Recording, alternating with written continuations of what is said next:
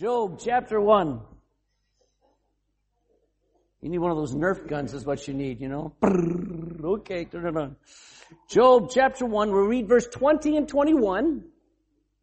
Then we're going to chapter 2 and I need you to read verse 8. So we're reading verses 20 and 21 in chapter 1 and then chapter 2 and verse 8.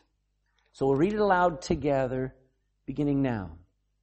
Then Job arose and rent his mantle and shaved his head and fell down upon the ground and worshipped and said, Naked came I out of my mother's womb, naked shall I return thither. The Lord gave and the Lord hath taken away. Blessed be the name of the Lord. Now chapter 2 verse 8. And he took him a potsherd to scrape himself withal, and he sat down among the ashes. Now, if you know anything about the book of Job, this is defeat. And uh, this is the worst day of anybody's life that you could imagine. I know a lot of people have bad days, bad news, but Job's experiencing right now, and so you find him sitting down on ashes. Father, the classroom that you use to teach us about yourself is not always comfortable. As a matter of fact, it rarely is. The way that you teach us about yourself is outside of our comfort zone. It always is. It always, almost always is opposite of our own will. It goes against our very nature. Everything about you is different than us. So Lord, I pray that you would help us with this evening and next Sunday evening to learn to just let you work. Let you teach us about who you are. Because you're not somebody to be feared and, and terrified of. Not now. Not when we understand that you became like us and you allowed us to crucify you. Lord, you're, you're to be worshiped. And Lord, the greatest privilege is to know you and to be able to say, I love you because you first loved us.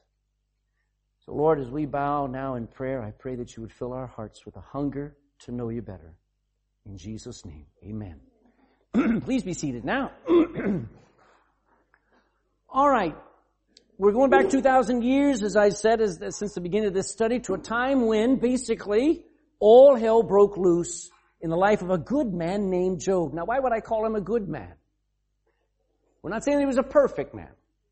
But really, this was not a bad man. This was not a murderer. This was not a, a politician wasn't a lawyer, wasn't, it wasn't any one of those people that should be, you know, in trouble all the time. No, this was a good man for all earthly perspectives, and yet everything that could go wrong went wrong. This entire book, 42 very long chapters, was written to describe Job's experience. and the purpose of the book was to tell us what God is like. Sometimes we, we, we imagine that the book of Job was written to tell us what it's like to suffer, as if we all need to know. Okay?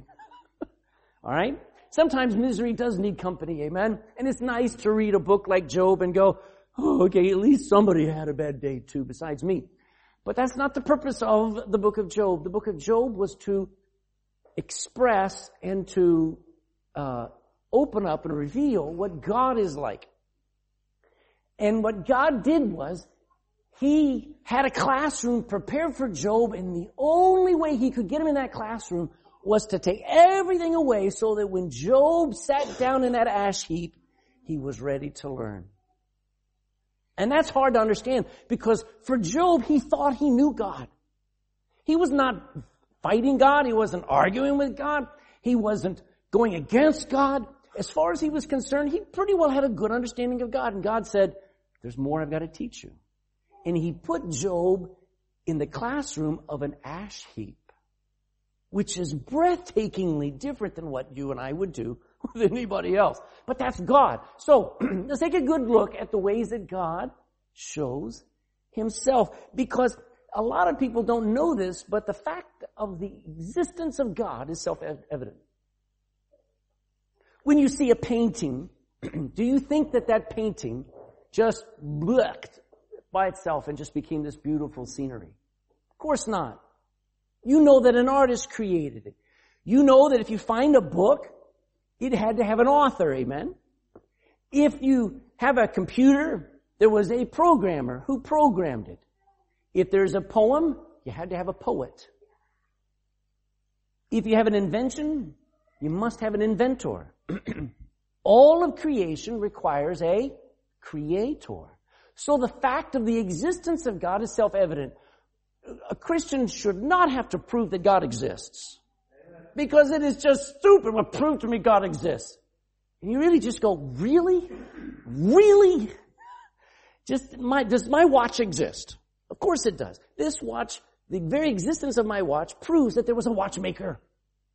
So you shouldn't be wasting time trying to prove the existence of God. But here's the truth. Even though God's existence is self-evident, if I'm going to know God, He has to tell me. I can't find it out.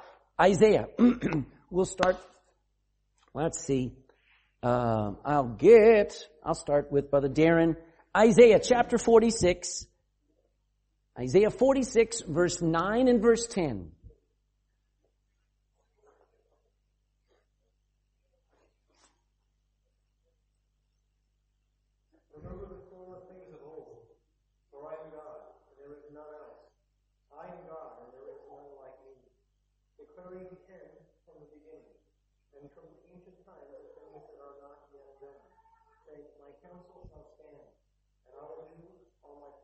Okay. So if you want to know God, you need Him to tell you, I'm Him. Alright? And God comes along and says, you know what? I can tell you all about the end at the beginning.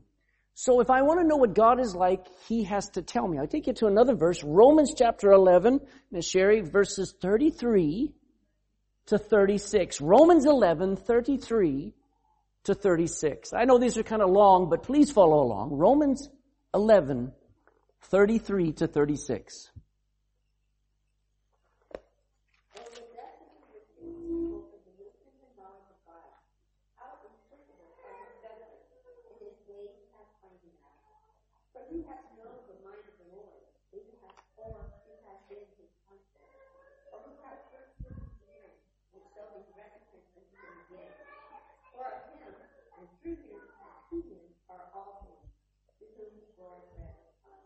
So Paul here is just going bonkers, going, who knows God? I mean, the riches of the depths, the depths of the riches of just knowing Him. What was Paul's greatest wish 25 years on as a Christian? What was his greatest desire? Philippians chapter 3. What was it?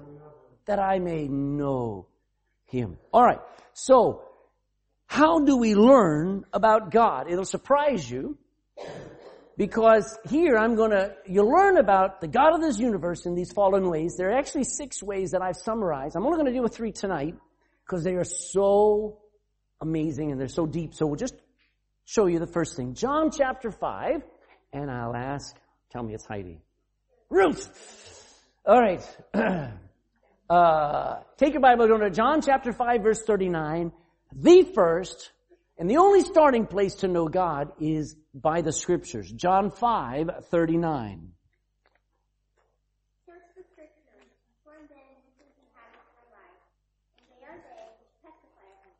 Okay. So, if I'm going to know about God, and even Jesus here, he says I need to search where? The scriptures. Because they tell about me. They don't tell about just Moses. They don't tell just about Job.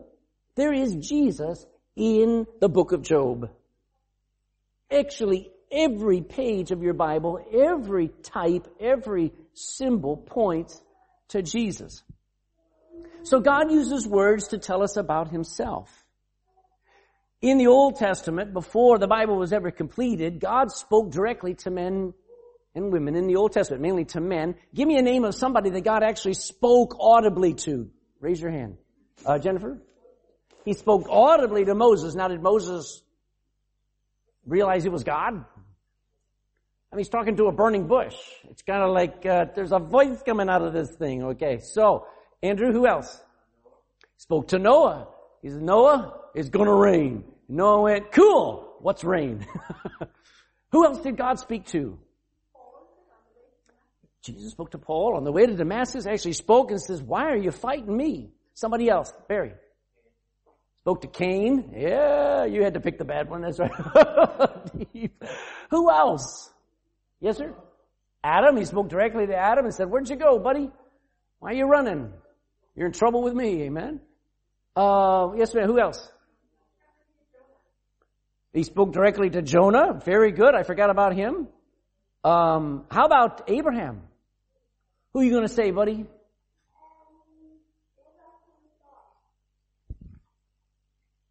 You know, I don't think God ever spoke to King Saul. Spoke to Samuel and told Samuel, go and anoint King Saul. That was a good guess. Pretty cool. All right. Good dude. All right. Second Peter chapter 121. And um, Juliet, Second Peter 121.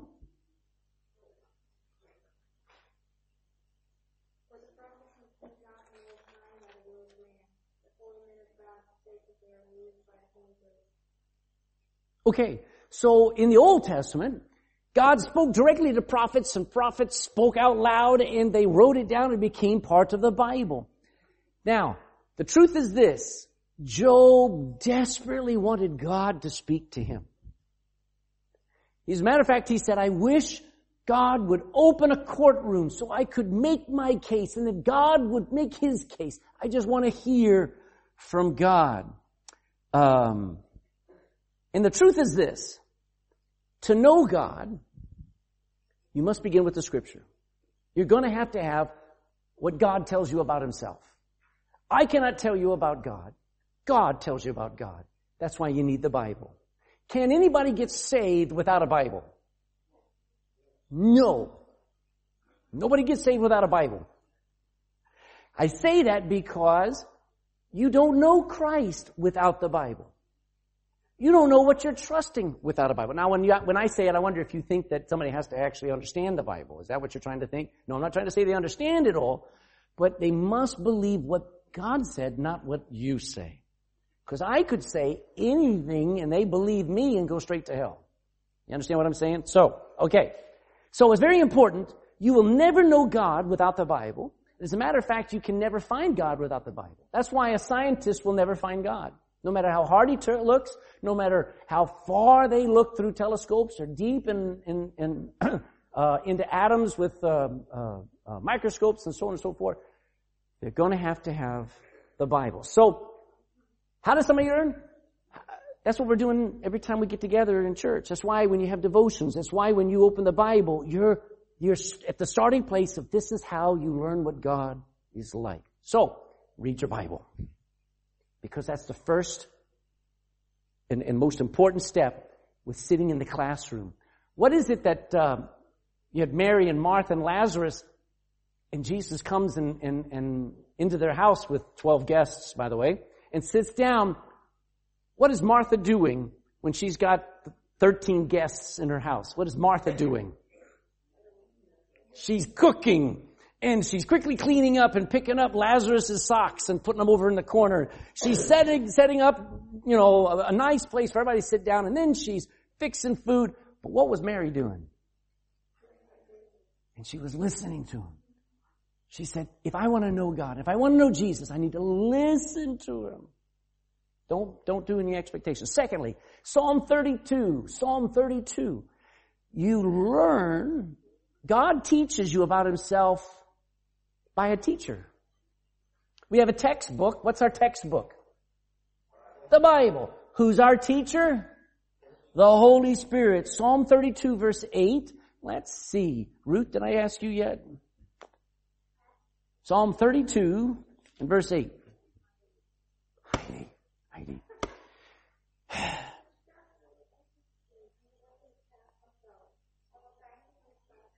know, this is cool. All right. Now, I can't see God's face, right? But I could see my dad's face. And when I was in trouble, my dad would just go like this. And he was telling me, I gotta go with him outside. We were gonna, we were gonna deal with the thing. Okay. So there are times when, when we think God needs to give me a sign. God, show me what to do. But that's the purpose of the Holy Spirit. God says, I will guide you with my eye. I will see the end and I expect you to see I'm pointing that direction. And that is the work of the Holy Spirit. I'll show you what I mean. Um, God uses words to teach us, but He also gives us a spiritual sense. It's called discernment. The truth is, Job had no idea what the Spirit of God was, that the Spirit of God was recording the book of Job. Can you imagine Job sitting on an ash heap and he's crying out to God, his wife saying, why don't you just die? And Job's like, I can't. I, I, I just want to figure this out. I just want to understand God. He had no idea the Holy Spirit was recording everything. Aren't you glad He's not recording everything in your home? Amen. I, I'm not going back to church. Oh, I'm sick and tired of all this stuff I gotta do. You know, Lord said, write that down. Put in a book. I want everybody to read it from now on. wow.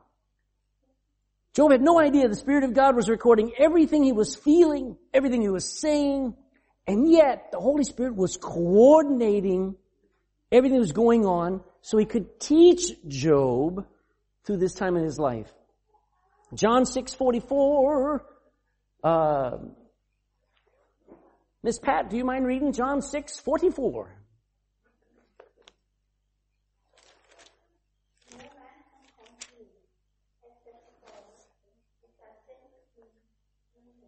Draw him.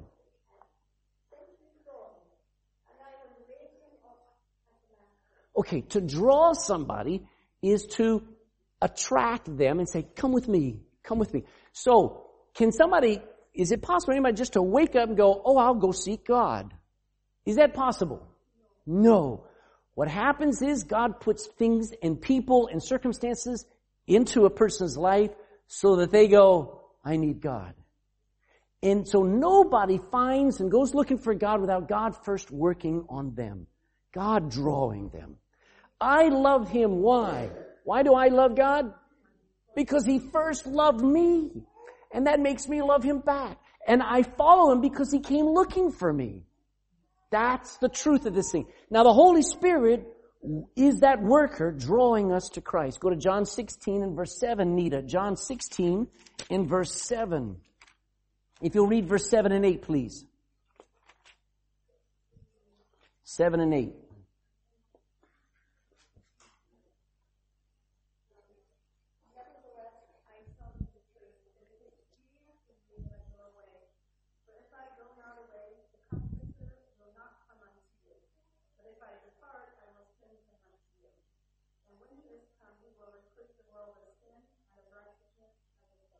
Wow, so Jesus says, you know, I've been with you for three and a half years. Actually, been 33 and a half years, but I've been doing the ministry three and a half years, and I have to leave because somebody else is going to come and going to do what? What were the three things he was going to do?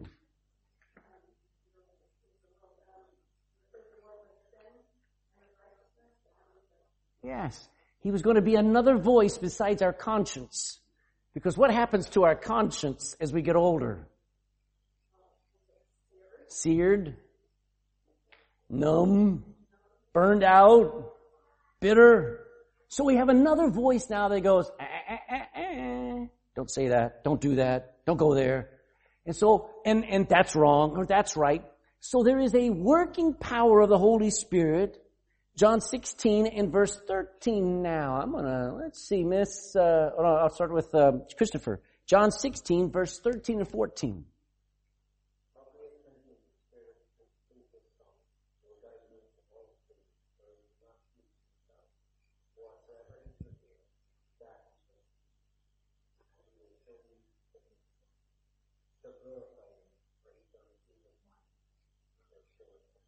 Okay, so the Comforter, the Holy Spirit, He's also called the Spirit of Truth comes. He will guide you into all truth. Now, that is the work of the Holy Spirit, somebody that is not physically present. And one of the great things about a Christian's life is I have an influencer. Now I have several influencers. I have uh, a demonic influencer. I don't even have to have the devil or the Holy Spirit for me to get into trouble. I just have my flesh. So I have every kind of influence. But the Holy Spirit is working in me and on me for what main purpose? To guide me into truth. And the greatest truth is not that I exist. The greatest truth is not that, you know, the earth is 6,000 years old. The greatest truth is knowing God. The greatest truth is knowing who made me and who loved me and gave himself for me. And the Holy Spirit guides us to truth and guides us to knowing God, which is kind of uh, missed by a lot of people. A lot of a, a lot of Christians will go through the motions, and I wish it were true, but some Christians go through the motions of reading their Bible and they get nothing out of it. But at least you read your Bible. Amen. But the Bible by itself does is not magical. What what is what is what did God give us so that the Bible actually changes and converts the sinner? The Holy Spirit. So whenever you're giving the gospel, I don't have a track on me at this moment, but whenever you're giving the gospel to somebody, that's the word of God. Put in that little track and you go, please read this. And they may read it and go, ho hum, put it away. But what is the one thing that's got to be put into that situation? It's the Holy Spirit. That's why you pray and say, God, go with me. God, please let me go to the right person, the right time in their life where they're hungry, where they're ready, and then the Holy Spirit, knock them out. please, bring them under conviction. Because words on a page, they don't do anything until you believe them and the Holy Spirit's got to convict you. I need to believe this. I remember, you know, I sat under preaching and it was all nice. I sat listening to the singing 17 years old. It was all nice. But then there was a day, there was a time on the 15th of June, my very first Sunday night that I ever went to church on a Sunday night. And there as he spoke, it was like Craig, Craig, Craig. It was like he was talking just to me. And that was the Holy Spirit. Now, what was wrong? Me, I wasn't ready to hear it. I thought that it was, he was talking to everybody else, but not about me. So when the Holy Spirit works, using the Word, things happen. Um, so if you if you are reading your Bible and the Holy Spirit is not alive to you, if the Holy Spirit is not speaking to you, go to John chapter ten. John chapter ten. You know these verses, but I'll take a quick look, a quick a quick read here. Verse twenty seven says this: "But my sheep hear my voice, and I know them, and they follow me, and I give them the eternal life." So just stop there for a second. Just realize you ought to be able to sense, I know the Lord has spoke to me. Now, it ought to be when you come to church, you ought to know, alright, I know it's, I know it's so and so preaching, whether it's Brother Dan or Brother Andrew or it's Pastor Craig, but all of a sudden you realize, no, no, no, it's not them. God's talking to me. What they're saying is resonating in my heart. God's saying, that's you I'm talking about. And you need that. And if you don't have that, you need to say, God, my heart is hard and I want to sense the, the, the, the um, not just the presence of the Holy Spirit, but the work of the Holy Spirit in my heart. For what purpose? So that you feel good? No, so that I know God. Because it's the work of the Holy Spirit to reveal Jesus. Go to 1 John chapter 2, I'm sorry, 1 Corinthians chapter 2. 1 Corinthians chapter 2. Verse 9 and 10, Miss Jane. 1 Corinthians 2, 9 and 10.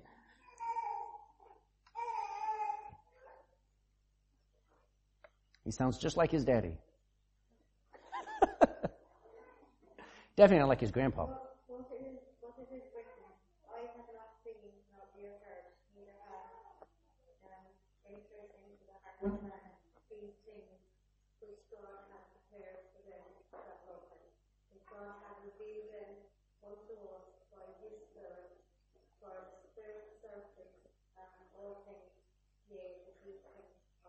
Wow.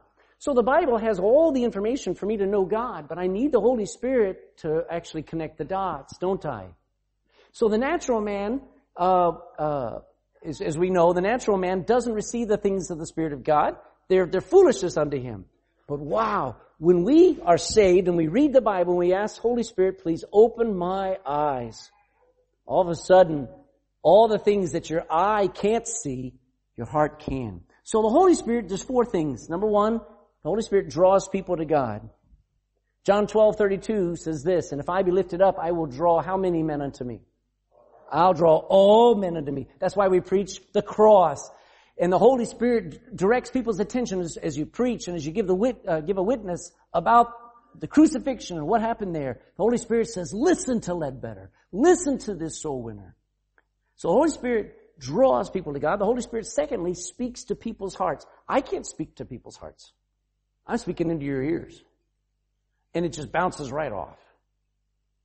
But my prayer is that the Holy Spirit takes and drives it deep into your heart. The Holy Spirit speaks to the heart.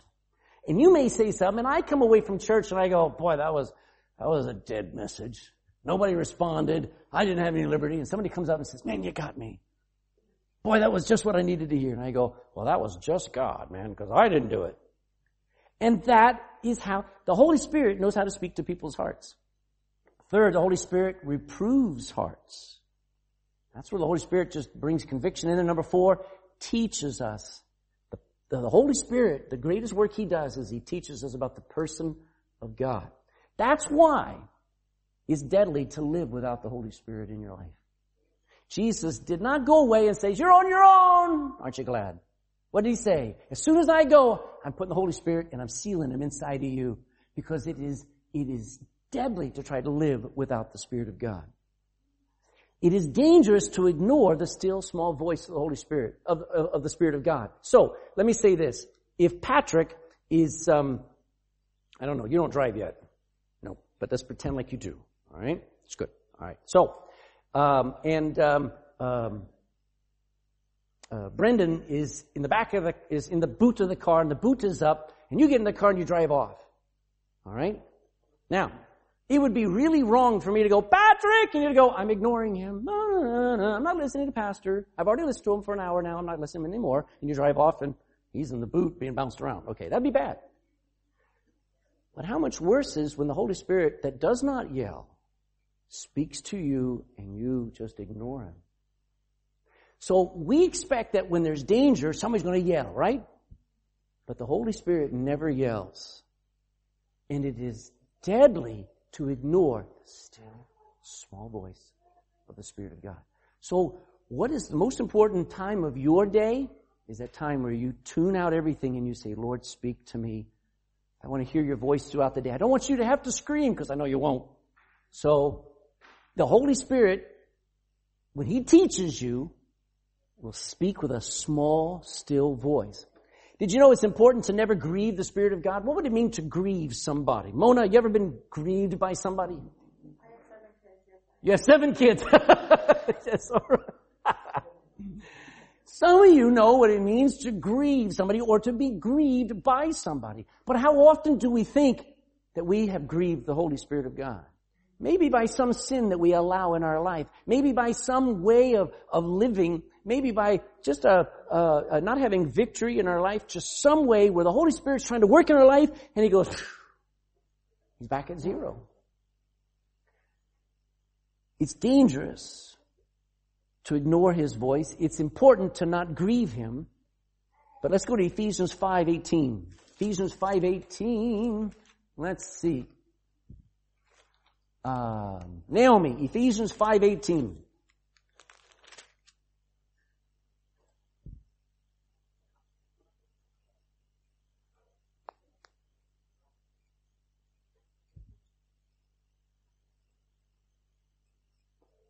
Oh, I'm sorry. I thought you had, you were looking down, so I thought you had a Bible.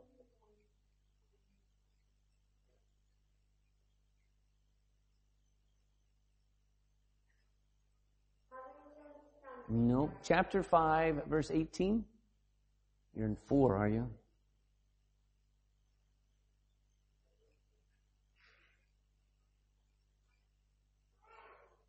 There we go.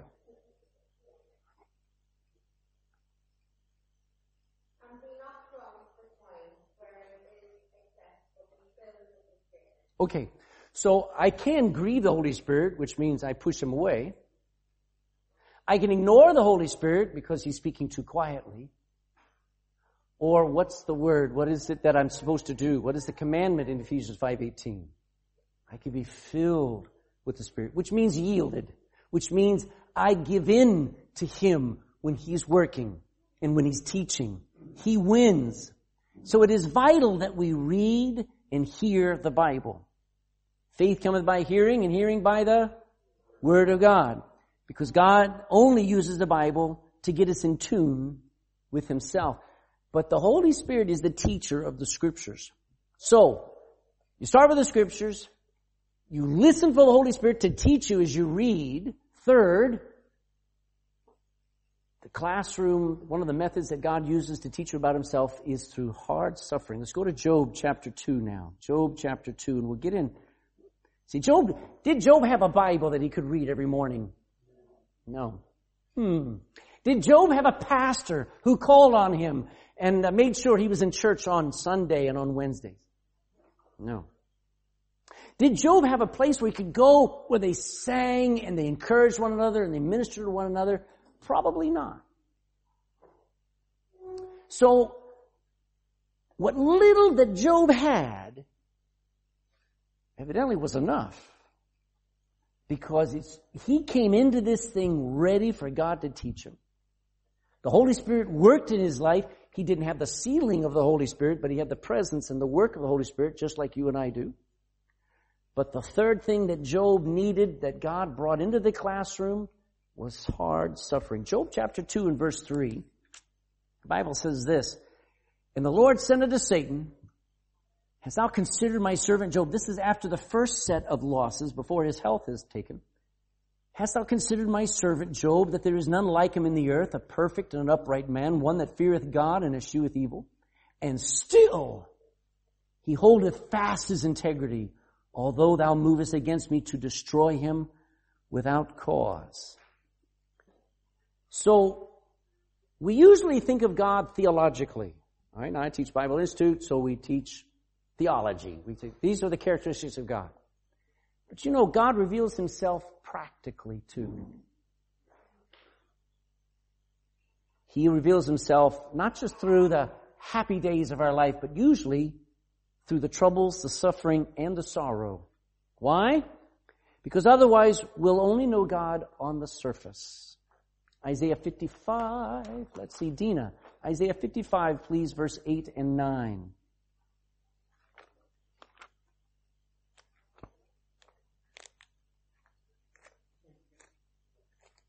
Isaiah 55 verse 8 and 9.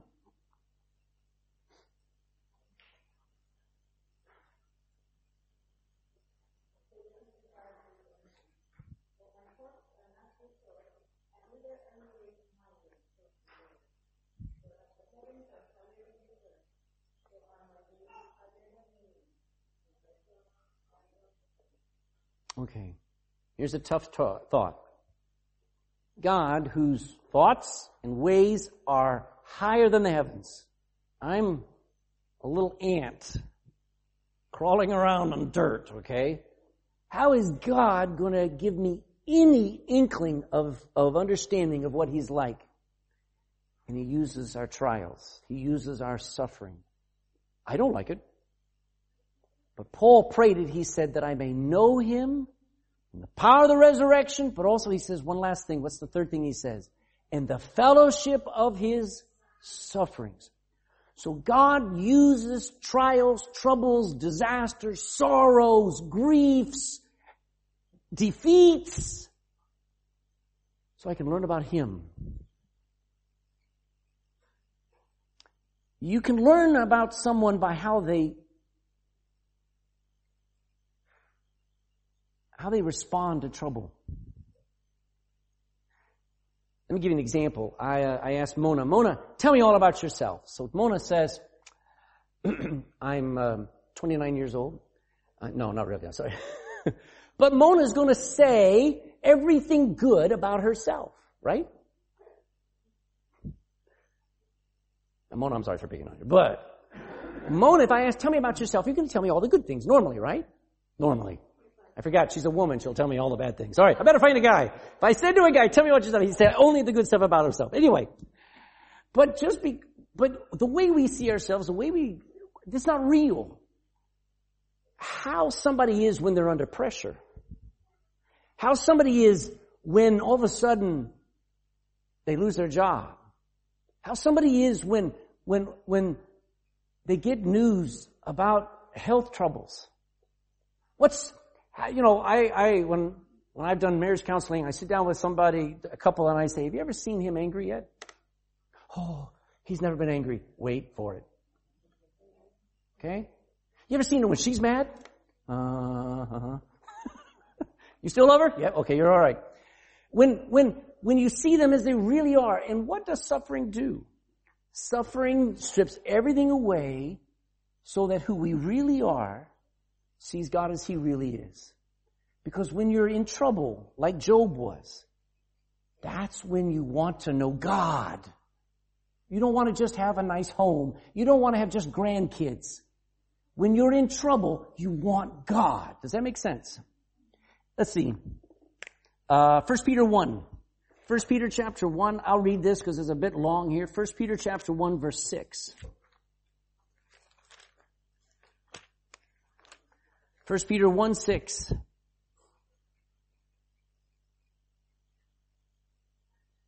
Wherein ye greatly rejoice, though now for a season, if need be, ye are, ye are in heaviness through manifold temptations. What's heaviness mean? Sorrow. Burdened down.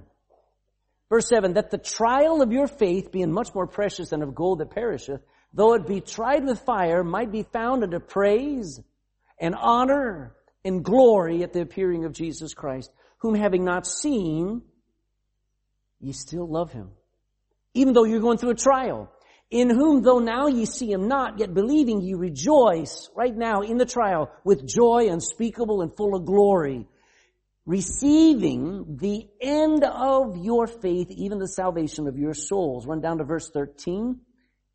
Wherefore, in conclusion, gird up the loins of your mind, change the way you think, be sober, and hope to the end. I got one question for you. The end of what? not of your life. What were these Christians going through? Persecution. Fiery trials. And Peter says, hey, change the way you think about that trial and hope to the end of your trial. Get all the way through for the grace that is to be brought into you. One of these days you're going to experience nothing but grace at the revelation of Jesus Christ. It's going to be awesome. So the Christian, in the midst of trials, gets to see God for who He really is. In other words, you can believe what the scriptures say about God in your head. But God wants us to learn to trust what the scriptures promise about God from the heart. And you're not going to believe the promises of God until you have to. Um, would you agree that sometimes our own present sufferings really are chastening of the Lord because of our stupidity? Is that true? Do we, do we have problems because we are stupid? Amen? Amen. Okay. But there are some times when, like Job, everything's falling apart, and that's the time when we are in class. And God says, now you will listen to me. You wouldn't listen to me when everything was going well, so I've got to bring you through this. You say, that's cruel. No, that's God. Go to Psalm 119. Psalm 119. Got a few more scriptures and we're done. Psalm 119. Let's see, Brother Dan. Psalm 119 verse 67.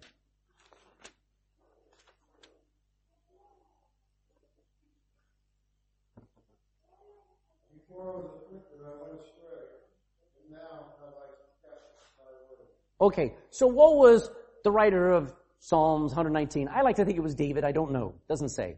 But let's pretend it is David. What was David doing before he learned God's word? All right. Before he was, sorry, before he was afflicted, what was he doing? I did say it right. What was he doing? Before he was afflicted. He was going astray. He seemed to think he could get away with it. He seemed to think it didn't matter what he did. He sort of like a sheep went astray. And then God went and grabbed and went, he says, you're not going to do that. And he's like crying and he's upset. And he says, now I've done what? What is the fruit of it? Of his affliction.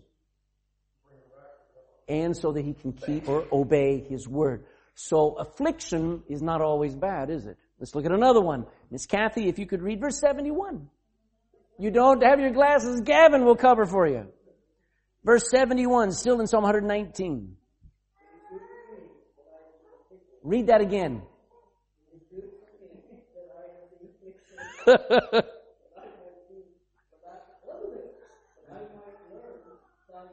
wow. So under the Old Testament, evidently, this is David maybe a thousand years after Job, and he says, I guess it's been good for me to be in trouble and to go through sorrow because I've learned God's statutes. Another one, verse 75, brother uh, Eric, verse 75.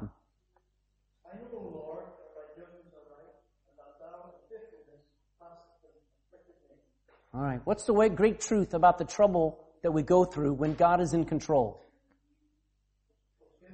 He's faithful. He's not doing it to be mean, is he? No, he afflicts us because he's faithful to us like a parent would be to a child. I'm not letting you get away with that. I'm teaching you something. Allison, last one, verse 92.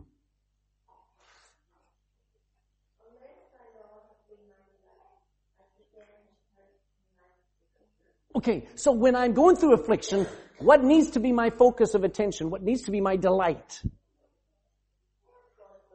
God's Word, God's law, because I'm being reminded of what God is like. So here's a, here's a statement here for you. You ready? How many of you want to know God? How many of you want to know Him better? Let me see your hands. Here's the truth. You're going to have to decide to allow afflictions and troubles as a gift from God. As a teaching tool that God uses. Let me quickly finish. More next week, got three more next week. Let me ask you some questions. What have we learned so far? Number one, what is God's usual classroom, according to Job? Suffering, affliction, ash heap. That's, right now, aren't we in a nice place for, for learning things? Amen. But this is not the place where you really learn. I can be so animated. I can have beautiful PowerPoints and you get nothing out of it.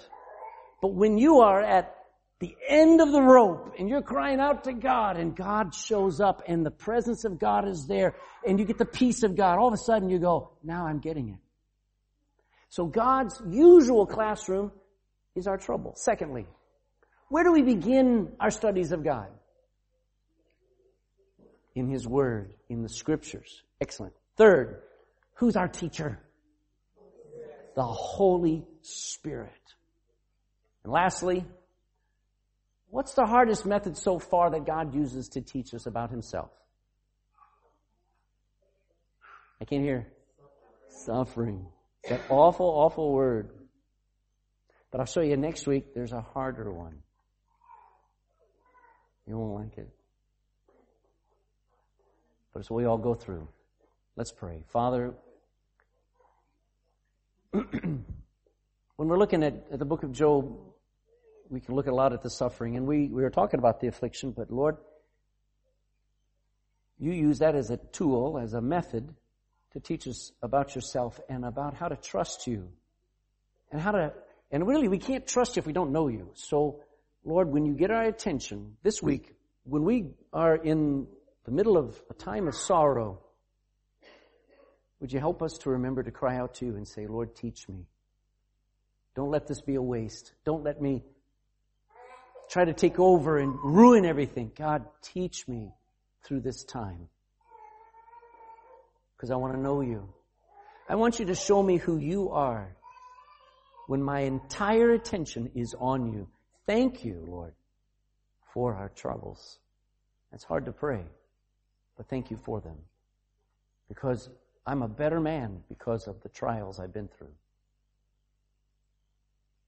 In Jesus' name, amen.